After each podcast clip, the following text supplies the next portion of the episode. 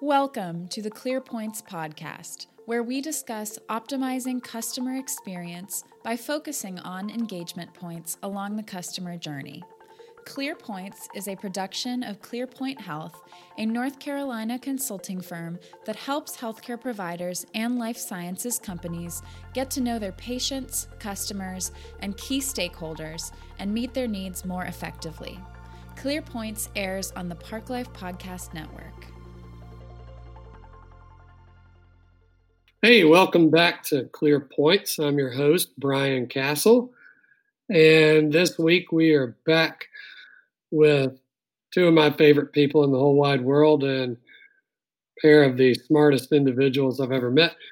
Paul Mead, founder of ClearPoint Health, and our colleague who runs Insights, KOL, Medical Insights for ClearPoint, Mark Skuman. Paul, welcome back to the podcast. We have a special topic, don't we? Patient engagement. How you doing? Great. Thanks, Brian. Thanks for the opportunity to talk about patient engagement. Yeah. So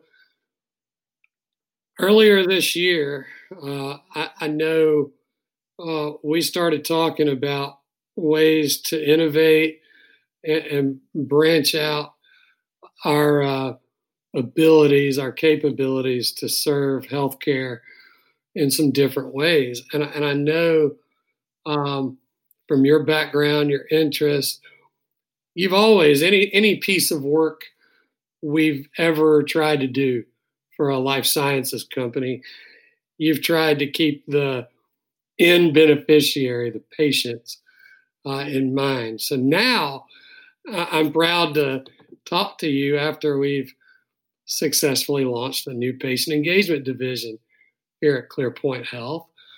Um, so I just hinted at it a little bit, but can you give us in your own words what the impetus was for getting into this growing space and why you thought we were uniquely positioned to make make our own impact here? Thanks, Brian. Sure. Well, you know, patient engagement is not new. It's obviously been around for a long time. The patient is is the ultimate end customer in healthcare. So um, it's not that suddenly we're finding that we need to engage the patient, but we've learned a lot throughout the years. And in our business, we have been involved in gathering information and helping customer experience improve. And in reality, patient engagement is, is just an extension of customer experience. Um, but what's a little bit different is that the uh, age of information has exploded the ability of patients to find information about healthcare. And there have been a lot of studies that have shown recently that an engaged patient has better improved outcomes in their treatment. So, you know, the patient voice is growing companies are working to incorporate those insights into their design of their products, their services, their clinical trials.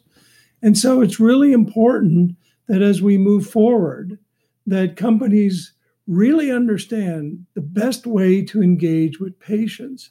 Also, I will add that the, the pandemic has basically accelerated uh, the movement towards that so that we we know patients were always important, but now with telehealth visits going on and patients engaging more directly with their providers and through the technology, it, it becomes even more important now because I don't believe, even after uh, the pandemic is gone and vaccines are around, that telehealth is going to disappear, that patients may find engaging with their providers uh, much easier by doing it from home on their computer. So we think this is going to be around for a long time. So, as a result of getting into this space and, and doing some um, proof of concept projects uh, for some client companies here in the US and Canada, um, we're launching a pair of key services aimed at life sciences companies. Uh, one we've done off and on for a long time uh, patient flow mapping. And then also something as that I see as just the latest riff on our core skill set, and that's helping build patient insights platforms for these companies and develop action plans based on those insights as we help gather the data and shine a light on the trends and patterns we're seeing where they can make a better impact on patients. So, what kind of value do you think we can bring our life sciences companies, our traditional client base? What value can we bring them with regard to patient engagement? Good question. I think that what most companies are trying to do right now is to incorporate the voice of the patient into their products and services so that it can impact the outcomes on multiple fronts. So I think what, what our role in this is to help our clients understand what they can do better to engage the patient. What is the role of the patient? Understanding what the patient is going through. And there are multiple fronts. So, as you talk about patient journey maps, for instance, well, there isn't just one patient journey map. I mean, you can go to a number of, of uh, healthcare providers and ask them to describe the journey of a patient. And that's going to have a fairly clinical orientation.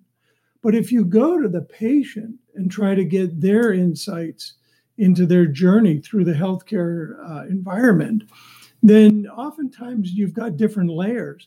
For instance, how knowledgeable and educated is the patient in their disease?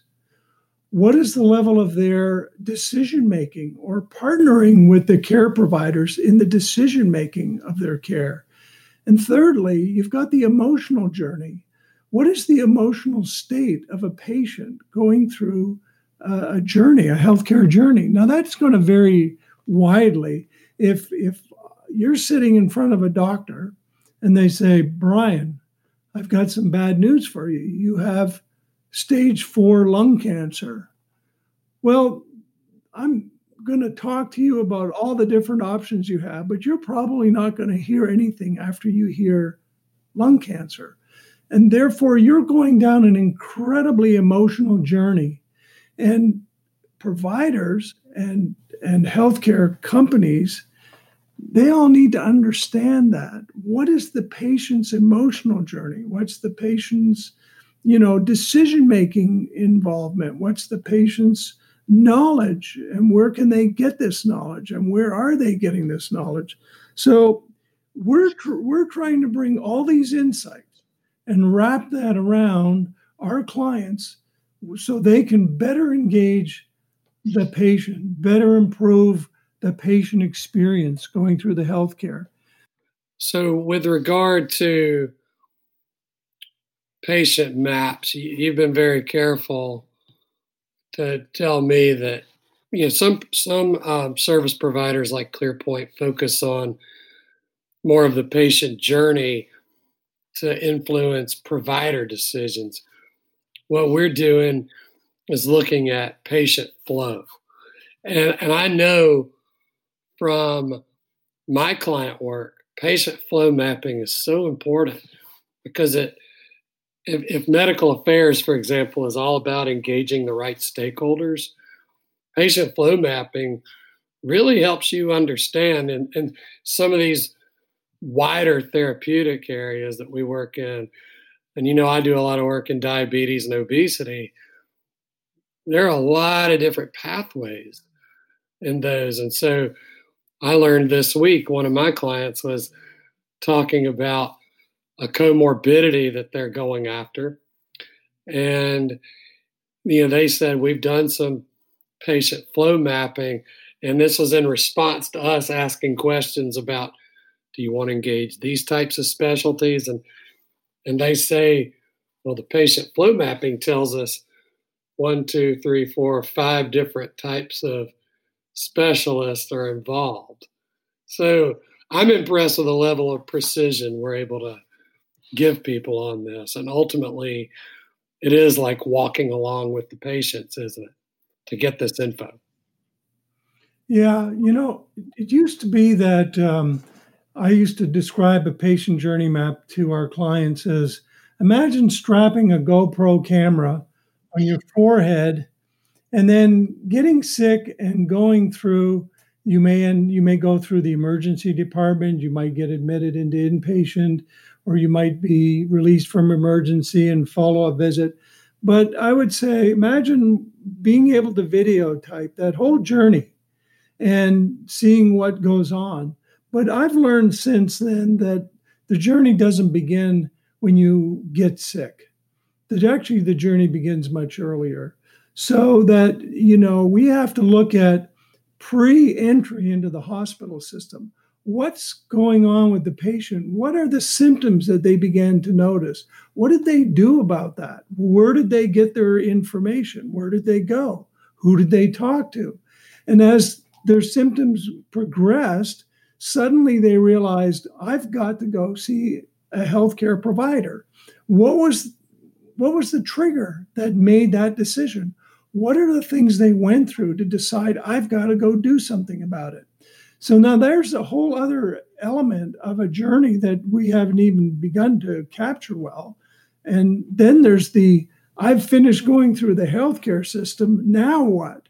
Well, now I'm at home, but I probably are on a new medication. I may have to change my diet. I may have to change my exercise and fitness plan. I may have to modify my lifestyle because I have a chronic condition. So, what does my life look like beyond my journey into the healthcare system? And so, as we begin to think about this expansive uh, journey that a patient goes through, you know, we begin to look at how that intersects very neatly with our digital insights focus. Because not only does the patient have access to more information, so do we.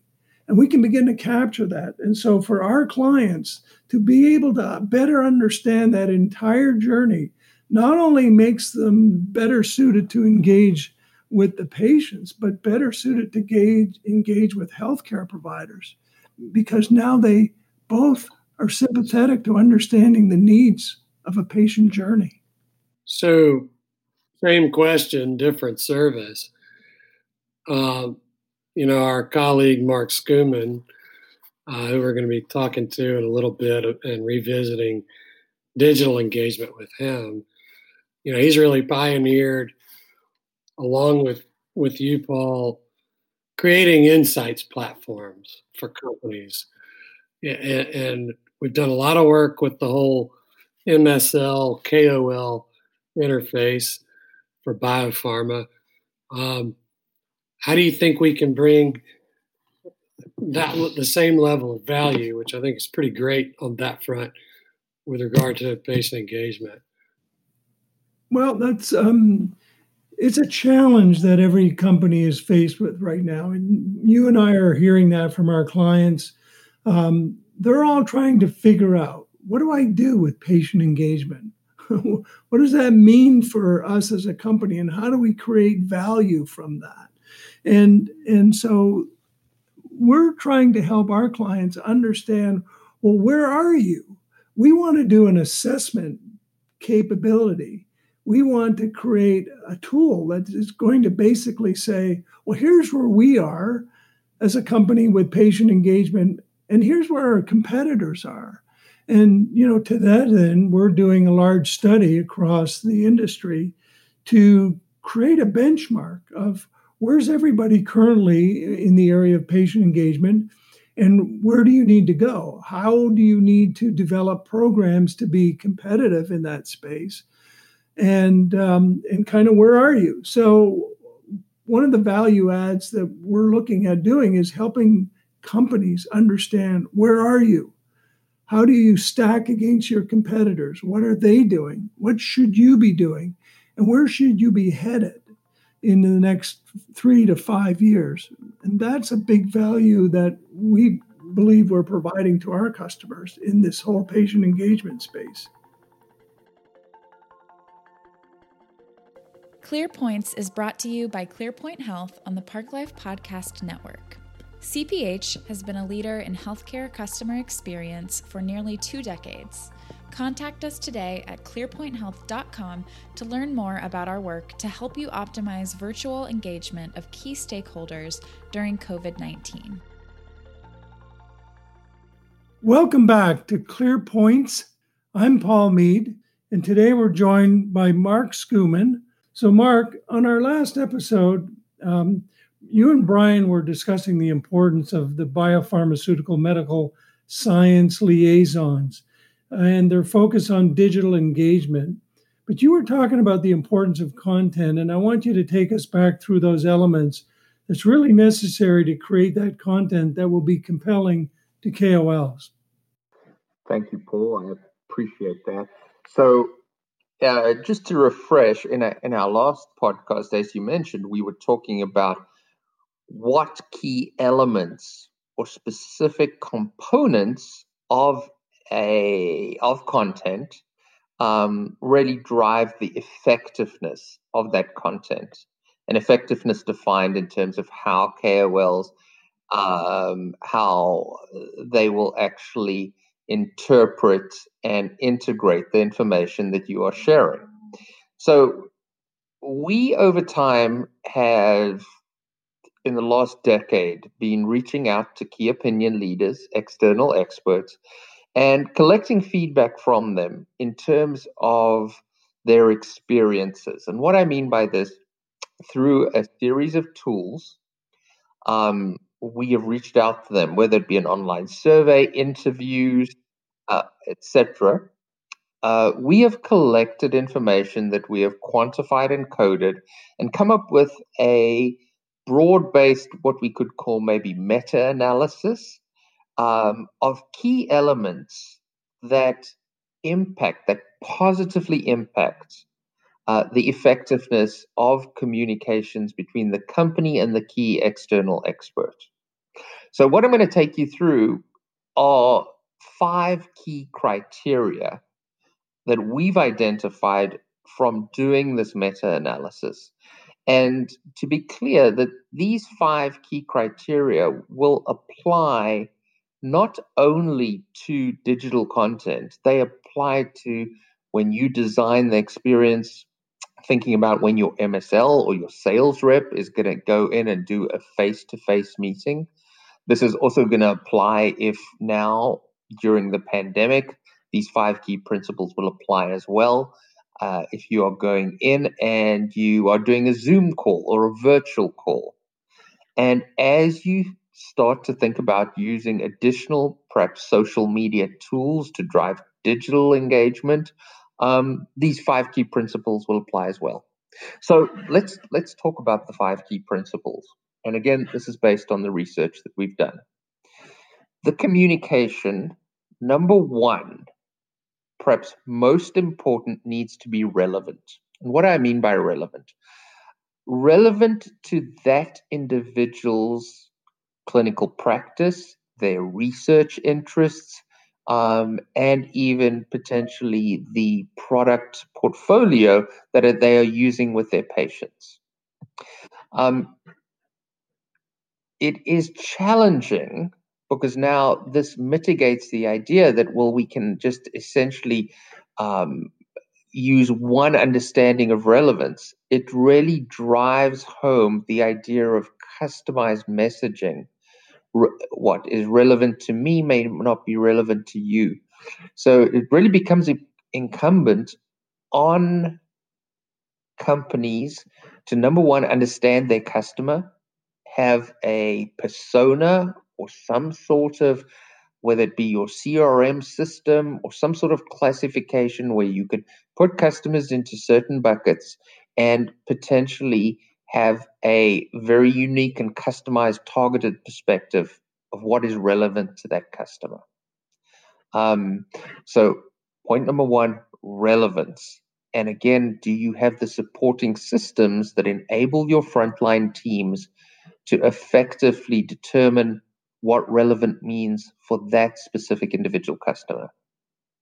Secondly, a key value driver or key driver of value within these engagements is novelty, the idea of newness of the information.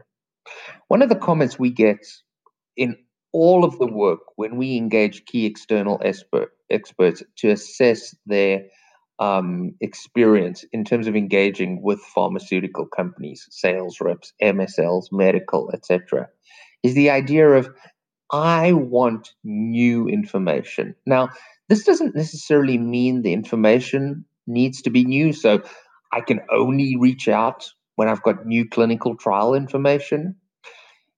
This extends beyond that. This extends that uh, to the idea of perhaps the information may be old, but I'm presenting it in a different way. Or the information, yes, may be dated, but I'm applying it to a new problem or new challenge that's emerging. So the idea being, can you present the information in a novel and interesting way that essentially captures the attention of your audience? So again, relevant, is it relevant? Is it novel? And one of the complaints, as I say, what we've had, most of the complaints we have when we ask key opinion leaders, how can pharmaceutical companies improve engagement? One of the key comments you hear in every survey is don't send a rep or an MSL to keep telling me the same thing. I want to hear something new. So, a key consideration. The third key element, which we've identified, is impartiality. And essentially, what this means is putting the patient first. If you are going to engage with me, you need to proactively demonstrate that this communication is one of the objectives or the underlying rationale is to put the patient first. Any perception of bias or partiality is significantly going to decrease the effectiveness of the communication. So, in practical terms, this may mean actually alluding to a competitor's product and talking about where the benefits are relative to yours. It's purposefully demonstrating that we are doing this to put the patients first, to drive scientific communication for the greater good. Um, and again, when we look at the correlation to overall performance scores, this variable, this notion of putting the patient first, this notion of impartial, is the information uh, impartial and unbiased, is one of the key factors that'll drive your overall performance score up or down. It's highly associated with an overall performance score. The fourth variable is which we like to call expertise. And what do we mean by that? It's actively demonstrating to whoever you're engaging with that you have both an understanding of the clinical practice, of the research, um, etc. So this is really this is done differently when you have a face-to-face or virtual engagement. Um, this can be done by demonstrating your breadth of understanding, um, your understanding of the science. Um, so again, a key key element. The fifth and the last element is responsiveness. It's in terms of if I engage with you, are you responsive to my needs? Do you demonstrate responsiveness? So, in every conversation or communication, particularly if it's taking place between to individuals, there generally is going to be the need for the presentation of materials to support particular arguments or support particular statements. And again, your ability to be able to deliver these not in a week, not in two weeks, but to deliver those the same day or the next day actively demonstrates to the other individual in that conversation that you they are being heard and that their concerns are being addressed. So let me take a step back at this point, Paul. So we have these five key variables relevance, novelty, putting the patient first, demonstrating expertise, and responsiveness. And how we apply them is probably different from when you have a sales rep or an MSL going in and engaging to digital communication. However, at the higher level, these are still the key principles that we believe, based on our research, needs to be applied uh, to drive that engagement. Great, thanks, Mark. Um, let's let's go a little bit further because you know in this um, pandemic age, you know we were looking for alternatives to the face-to-face meeting, and while you say these um, these principles still apply, um, do companies have to do something differently to apply these five principles in a in a way that's more kind of consistent with the digital engagement or virtual engagement? Yeah, I think that's the great question, and I think that is the challenge. So as we're moving out of the pandemic now, um, companies are specifically thinking around what is the channel that they're going to use in terms of engaging their customers, their, ex- their external exports, HCPs, KOLs, etc. And what is interesting is I think that many companies, based on the fact that face to face was the key channel of engagement or method of engagement for the last 50 years, um, a lot of companies, I think, have a really good sense and good training programs around how they can apply these key principles, these relationship drivers, uh, to face to face. I'm not saying that they can't be improved, um, but you know, a lot of companies doing this. I'd say average to above average level. When we start thinking about digital engagement um, and potentially even self-service digital engagement, where I'm not on a Zoom call, but I'm actually creating a portal for the KOLs to visit and to self service, then some very interesting ideas start to emerge. So, let me give you one example.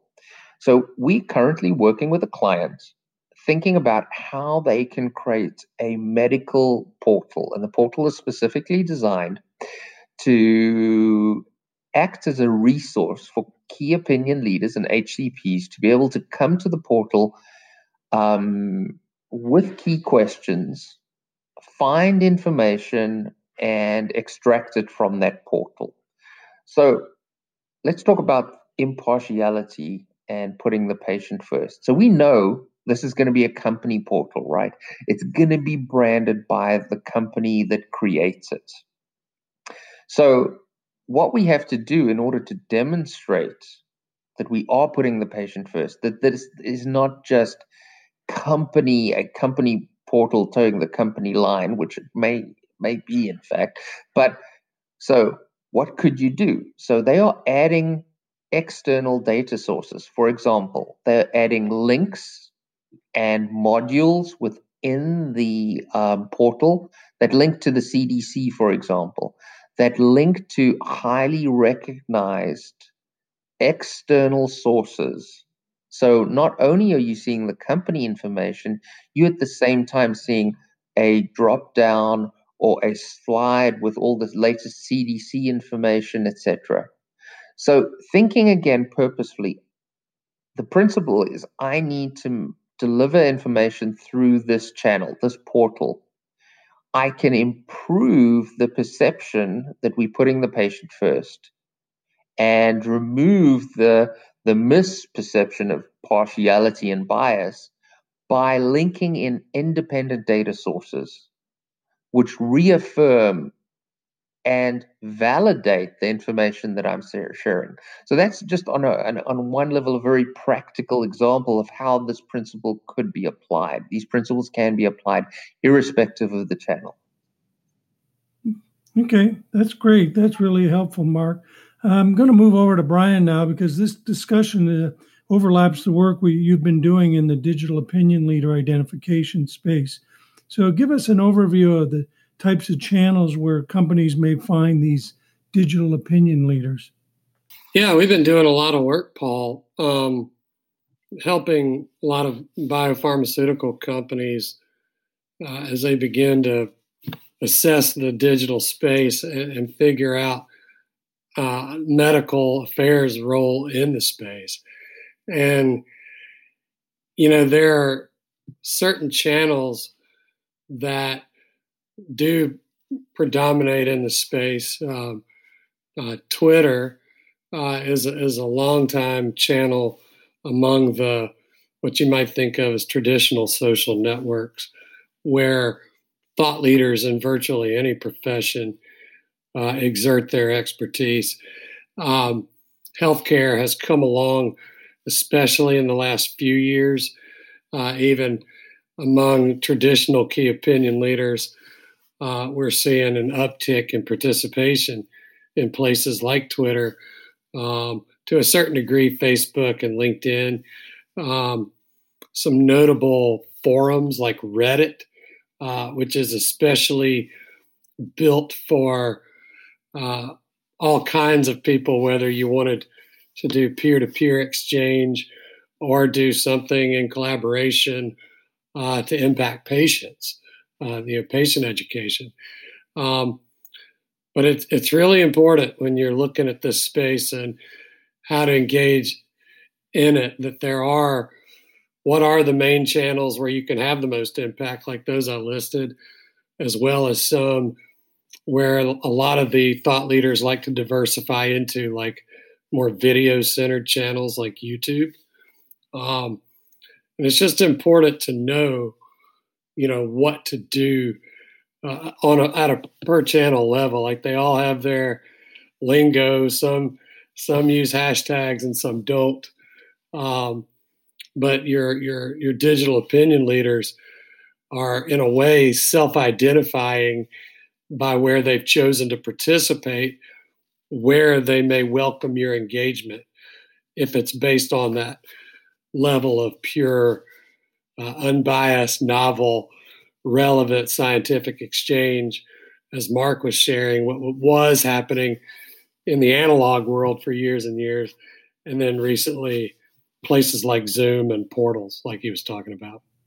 Okay, that's great, Brian. Well, the rise of social and digital media extends beyond the impact of the traditional KOLs that have been around for a long time. So, what types of stakeholders should companies focus on in building these relationships in the new media settings? Well, so again, you know, from a medical affairs perspective, you know, medical affairs organizations have traditionally focused a lot of their direct MSL engagement on KOLs, but they've also supplemented their main MSL group with specialty liaisons, uh, and I'm thinking of some of the companies we've worked with, Paul, where they will have groups targeted at medical associations. For example, they'll have folks who routinely engage with patient advocacy organizations. Um, and so it's important to realize that what you see that's important from a stakeholder perspective in the analog world is equally true in who's shaping your digital space and who you need to be in near constant engagement with. So that it obviously starts with the KOLs. Um, we've been looking at this space for about nine years. And when we first started looking at it, I remember Mark adding some validating questions to some of our early KOL survey work.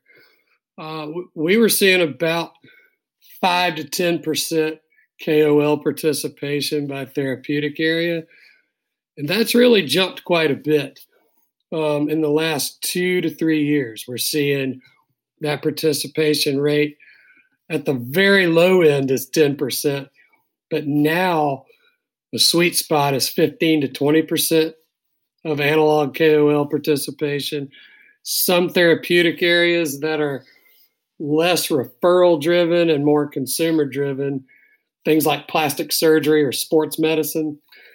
Um, those folks are participating at even higher levels. Those can be higher than 30%. And so, are you going to shape a therapeutic area with 20% of one group? And the answer to that's no. Fortunately, in digital, there's a lot of activity, good activity uh, educational activity going on with the uh, medical societies. Some of them, like ASCO, the big cancer group here in the States, um, they were real forerunners in this area. They were tweeting and hashtagging conferences six, seven years ago when most people in medical and healthcare had no idea what was going on on social. And so they're playing a big role. You see uh, lots of accounts tied to provider institutions, um, even health plans. Uh, you're seeing partnerships among these different stakeholders. And we actually think there's a bigger opportunity to even go beyond what these different stakeholders are doing and looking at treating physicians and allied health professionals, NPs, PAs, pharmacists, who are often younger and who are choosing the same communication venues and media that they grew up with. They're they're the the first digital generation to finish medical school and go into practice or go into you know, becoming a pharmacist. So those folks are they've got a lot to say. Their opinions are valid. They're they're in the field. They're treating. They're contributing to the conversation.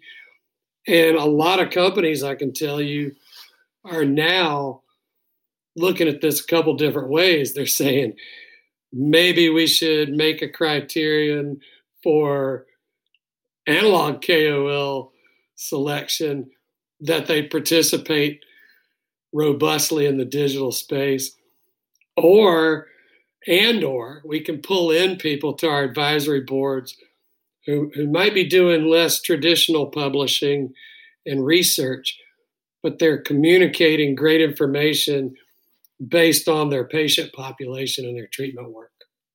The other key element is at this point since this is relatively new, both the channel of engagement and the type of KOL, this digital KOL or HCP, um, a lot of work still needs to be done to determine what are the. So we've got the measures, right? We've got more measures than we need.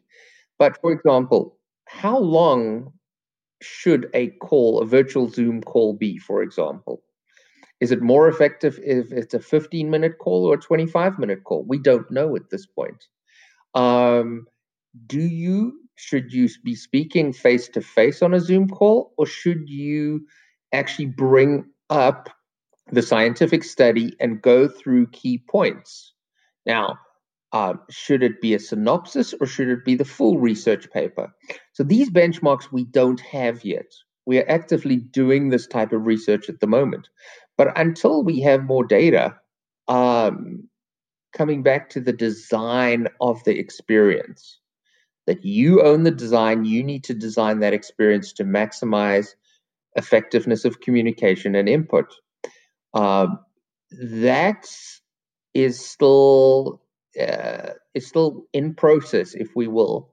And over time, we will learn, and there will be certainly data data driven key principles that we can apply beyond those that we've spoken about today. Um, but for example, be able to help companies and say, look, if the call was not a minimum of 18 minutes, we believe it's going to be significantly less effective and the impact's going to be significantly less than if that call could have been 24 minutes or more. Great points, as always, Mark.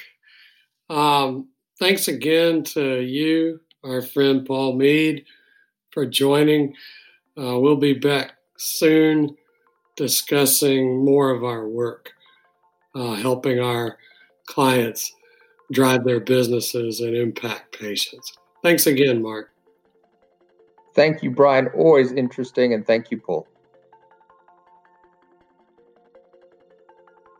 Thank you for joining us. Subscribe to Clear Points on SoundCloud, Apple Podcasts, or Spotify so you won't miss our next episode coming soon. Clear Points is a production of ClearPoint Health and the Park Life Podcast Network.